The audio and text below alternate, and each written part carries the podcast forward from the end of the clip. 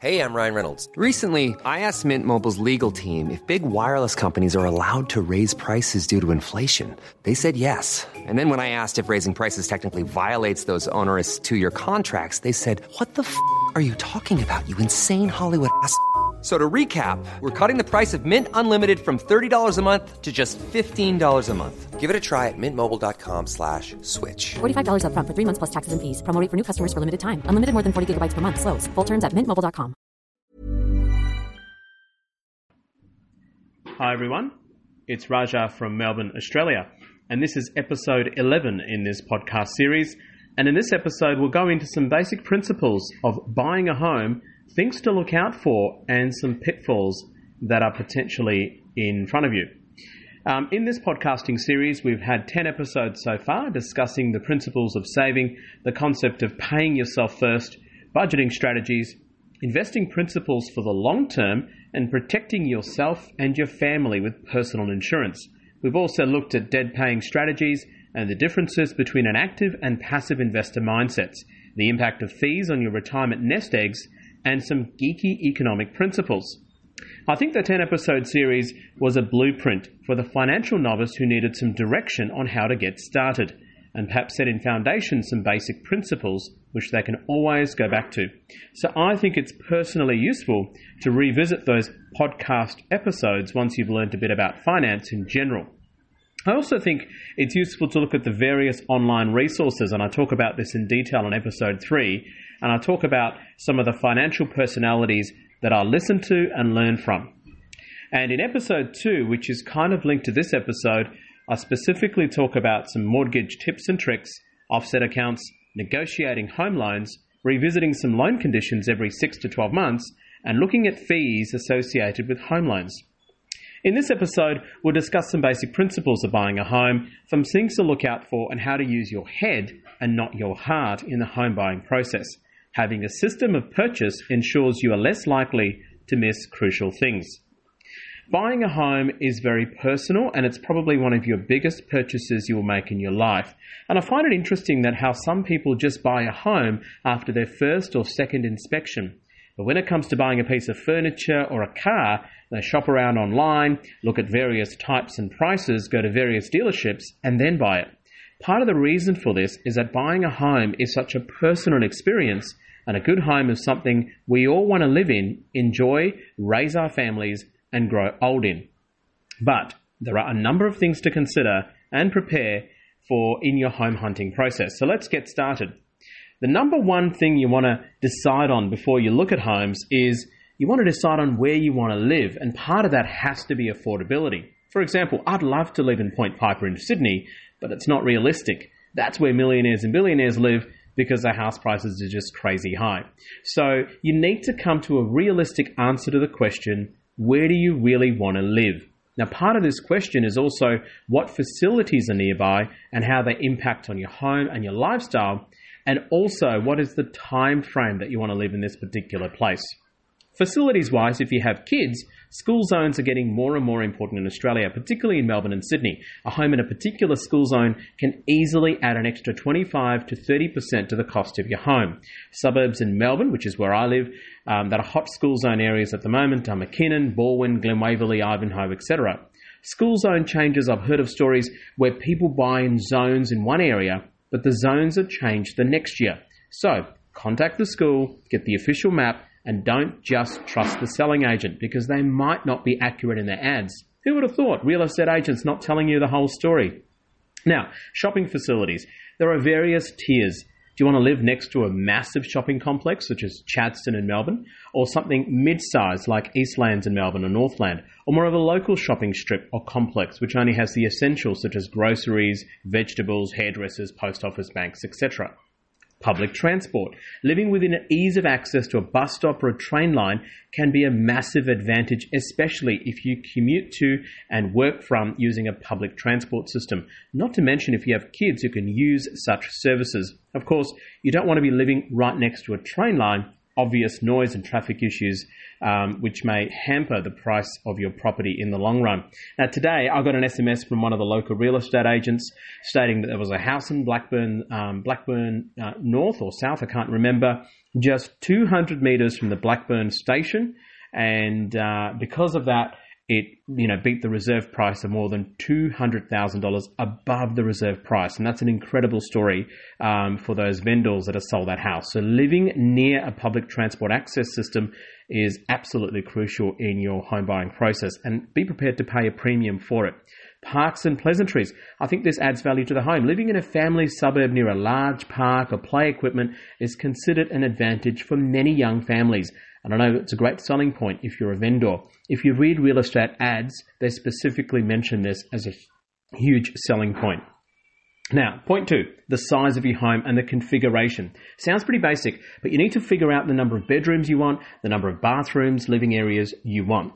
Do you really need a 50 square home, or are you planning a big family, or is it just you and your partner with no kids? What about entertainment spaces, noise restrictions, etc., etc.? Generally speaking, you want a north facing home. This takes advantage of the maximum sunlight, but this can be difficult to get and be prepared to pay a premium for it. The configuration of the home, for example, what I mean is I've inspected homes where the bedrooms are right next to the living areas, which can be quite disruptive if someone's watching TV and you're trying to get some sleep. For example, for all those shift workers out there who work night shifts, not a great configuration. Planning for the future. I feel it's important to buy a home which you will potentially live for at least 10 years. This means planning for kids, extra family members during holiday periods, etc., Christmas, Easter. Do you actually have spare rooms and space for all of them? Now, of course, you're not going to buy a house just for those periods of time, but if you're one of those people that invites people over all the time, you need to look at that as a planning commitment for your future home the size of the land. This is extremely important. Generally speaking, homes are valued uh, because of the available land. So if there's not much land, the home is likely to be cheaper. The building value itself depreciates over time, but the expectation is that the land appreciates in value. Now, every week, a thousand new families move to cities like Melbourne and Sydney, so land is very, very scarce. Australia is a very big country, but a lot of our country is actually not in, uh, not habitable. A lot of it is des- desert. So, land in Australia um, is worth a lot of money, and we are one of the most expensive countries in terms of real estate in the world. Now, I'm not totally against units uh, or apartments, but you won't get the appreciation in price in the long term as much as independent homes because units or apartments don't have any or not much land at all. But they are cheaper to buy, so it depends on your budget and again depends on the other things that you consider, such as your family size, your planning, etc. etc. Point number three building and pest inspections. This is something you must do. I've almost been caught out not doing this, especially if you're buying an established home even if the home is within five years old, you'd be surprised what sort of corners builders cut when they're trying to complete a project on time to avoid penalties. Now, you don't need to get a building or pest inspection until you're quite serious about buying the home or about to bid on auction, or obviously if you're considering demolition of the home immediately, there's no point getting a building or pest inspection. Also, don't underestimate your own inspection. I routinely open cupboards, look under stumps, bricks, roofs, ceilings. It's not that hard to figure out what's been termite infested and not. And also, it potentially gives you a bargaining tool because if you find something, you can haggle with the vendor. Never take the agent's word for it. The agent, irrespective of their impartiality claims, they are working for the vendor. They're not working for you. You may want to invest in a buyer's agent, which is not particularly common in Australia, but certainly is very common in other countries like the United States. But always look and inspect yourself or get professionals in. Spending a grand here or there will save thousands in the future. Point four noise levels, and what are the neighborhood like in general. You would notice there is a method to the madness of open for inspections, usually during quiet periods on weekends. It's important to drive past the home at various times of the day and also on the weekdays a good example is if your home is in a popular school zone, then don't be surprised if at 8am in the morning all the four wheel drives come out with kids in the cars ready for school drop off or pick up in the afternoon. Some streets are used as rat runs by commuters in cars, so it's important to pay attention to this. Checking the traffic levels on Google Maps is an easy remote way of checking during multiple times of the day. Agents are not going to tell you this information and not going to tell you there is a kid next door who's constantly screaming or a dog which is going nuts every night. So it's important to inspect the house from outside or in if possible at various times of the day and at various days of the week, not just during the open for inspection times. Now, there are some specific checklists during the inspections. You need to make sure certain things work, or at least in working condition. Lights, power points, power supply, um, uh, natural lighting, electrical lighting. I think inspecting during the night will be useful. Some of the inspections can happen in the evening, so check the ads for that. Water pressure. I always open the taps during the inspection. Not all homes have the same water pressure, and it's not easily fixed if you have a very low pressure system, so it's important to check that.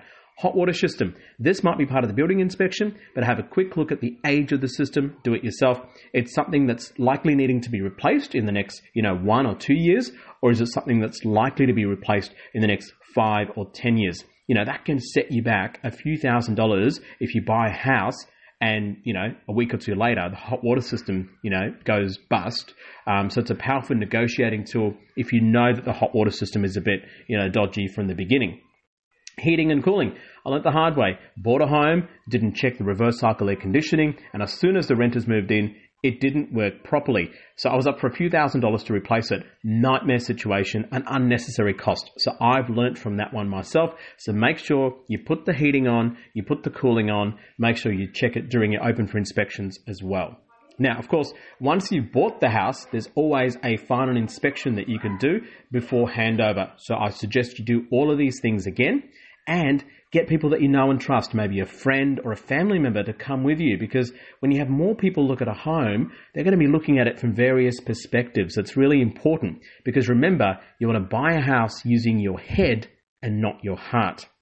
Point five, zoning of the property. Always check for a statement of information, which can be found on most real estate websites right now, which gives an estimated price range.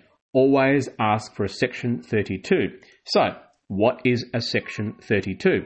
It's a legal document which is prepared by the vendor side and it must contain certain information about the property before a contract can be signed. Some of the basic information which must be in the Section 32 includes vendor's details, title of the land details, building permits issued in the last seven years. So if there was a major renovation, this is how you find out. Owner builder warranty insurance, mortgages and charges, caveats placed against the property. For example, if there was a carpenter that placed a caveat on the property for the works done because he didn't get paid for it, payment um, was not received by the carpenter, he or she may have placed a caveat against that property. So that's really important to check that.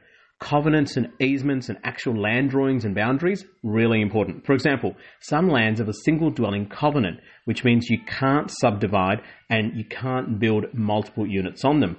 This is a big turnoff for the developers, but excellent for the family who wants to live in a single and, of course, may bring down the price proportionately. And if you're one of those people that want to demolish and build a nice, beautiful, large home, the single uh, home covenant is actually can be quite advantageous for you.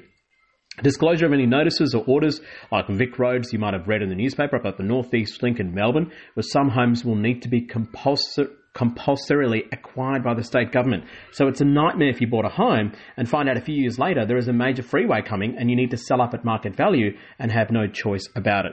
Services which are connected to the property. This is important. I've nearly been caught out by this one. I inspected a property once in a nice eastern suburb. Then when I read the section 32, I found out that the water meter was actually shared between two independent homes.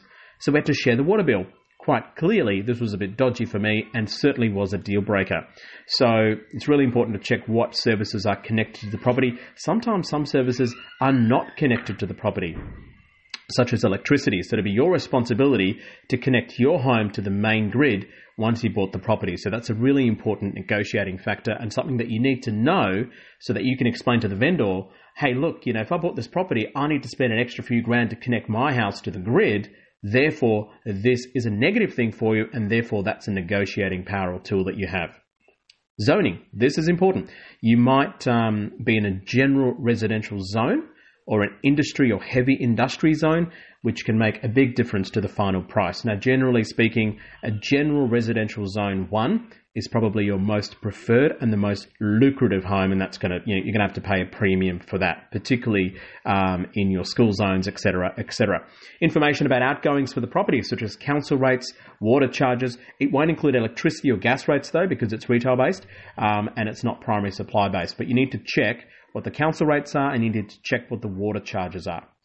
And lastly, if you're planning to demolish and rebuild, it's important to check out the frontage of the land and depth of the land. So you need to know the boundaries. You need to know the, um, you know, how, how much the frontage is, how much the depth of the property is. It's extremely important because you might not end up being able to build the home of your dreams if you're considering a demolition. I almost got caught out when I realized I probably wouldn't be able to have a toy room and a games room in my house that we built a couple of years ago, but in the end, the council approved it after making some modifications to the design of the home. So just don't piss off the council too much. Make sure you check all these things before you buy a house or land, uh, in which case you're going to demolish or build a brand new home.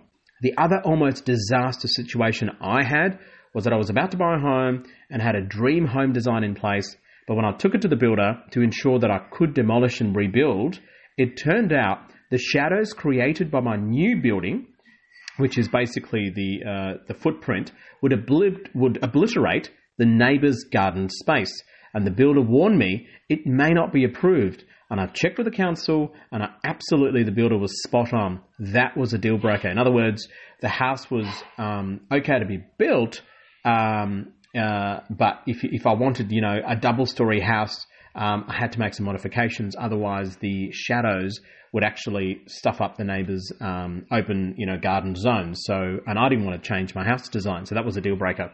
So, almost bought the property, but decided against it because I had this something told me that I had to check with the council and the builder. Um, the main issue was in that particular case was the house was facing west and at certain times of the day, shadows created by the second story will cover the garden of the neighbour. So, potential disaster avoided. So, you really need to pay attention to the nitty gritties to ensure you don't get caught out. So, we've covered quite a bit in this podcast about some of the home buying tips.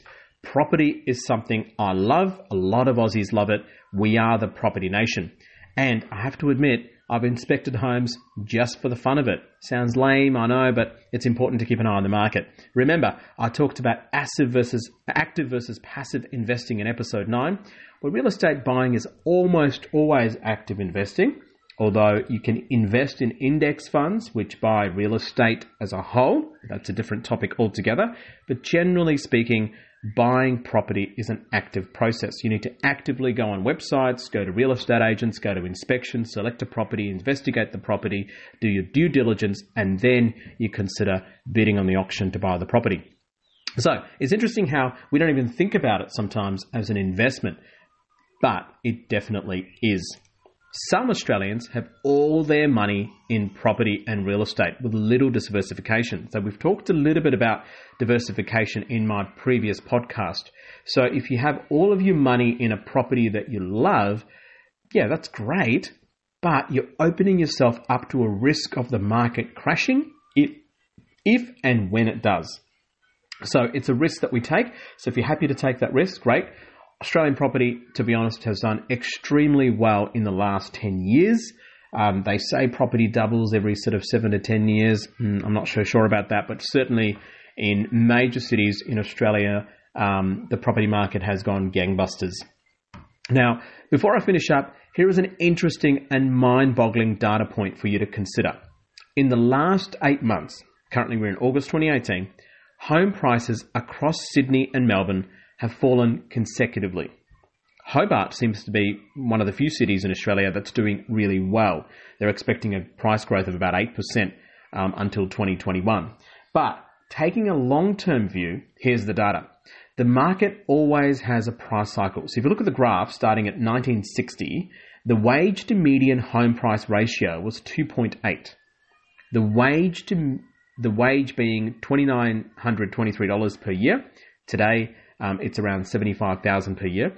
Median home price being about $8,300. Way back in 1960. Today in Australia, it's $809,000.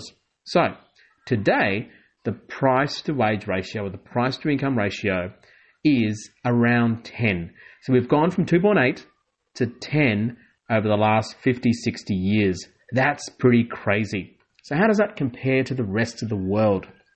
Sydney has a price to income ratio of 12.9, which is second highest in the world. Melbourne has 9.9, which is fifth highest in the world. The worst city in the world is Hong Kong, which has 19.4. That's the price to income ratio.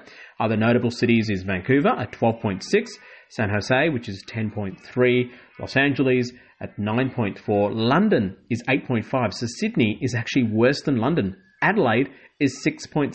Adelaide is almost as worse as London. Australia was heavily represented in the list of 20 cities around the world, and we had five cities in that list. So, in Australia, property is expensive. What's going to happen? Like all things in life, it's impossible to tell, but recent reports and studies are suggesting the property market is cooling, especially in Sydney and Melbourne. But you know my investing philosophy. I invest for 30 to 40 years, so really, it doesn't really matter what's going to happen in the next five years because I think over time, with population increasing, we've just added our 25th millionth citizen in Australia, and land actually becoming more and more scarce. We have metropolises in Melbourne and Sydney. Um, I think in the next 30 to 40 years, property will rise. The question is, I don't know whether it's going to rise as much as it has in the last sort of 10 years or so, but with more and more people coming to Australia, more and more kids being born in this country, less and less land being available, especially independent land, then you have to draw your sums and say, well, the chances of the prices going higher in the next 30 to 40 years, which is the long term, is going to be pretty high. So, that concludes another episode, guys. Like always, if you have any questions or comments, please send them in. I'll aim to answer them as quickly as possible. Like always, my podcast is all about saving, retirement, compounding, and the concept of paying yourself first.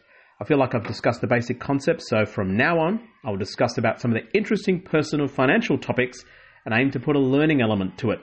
Until next time, pay yourself first and ensure you prepared to buy a home using your head and not your heart. Thanks for listening and goodbye. This is Raja from Melbourne, Australia. Thank you. Ever catch yourself eating the same flavorless dinner three days in a row? Dreaming of something better? Well, HelloFresh is your guilt free dream come true, baby. It's me, Keke Palmer. Let's wake up those taste buds with hot, juicy pecan crusted chicken or garlic butter shrimp scampi. Mm. Hello Fresh. Stop dreaming of all the delicious possibilities and dig in at HelloFresh.com.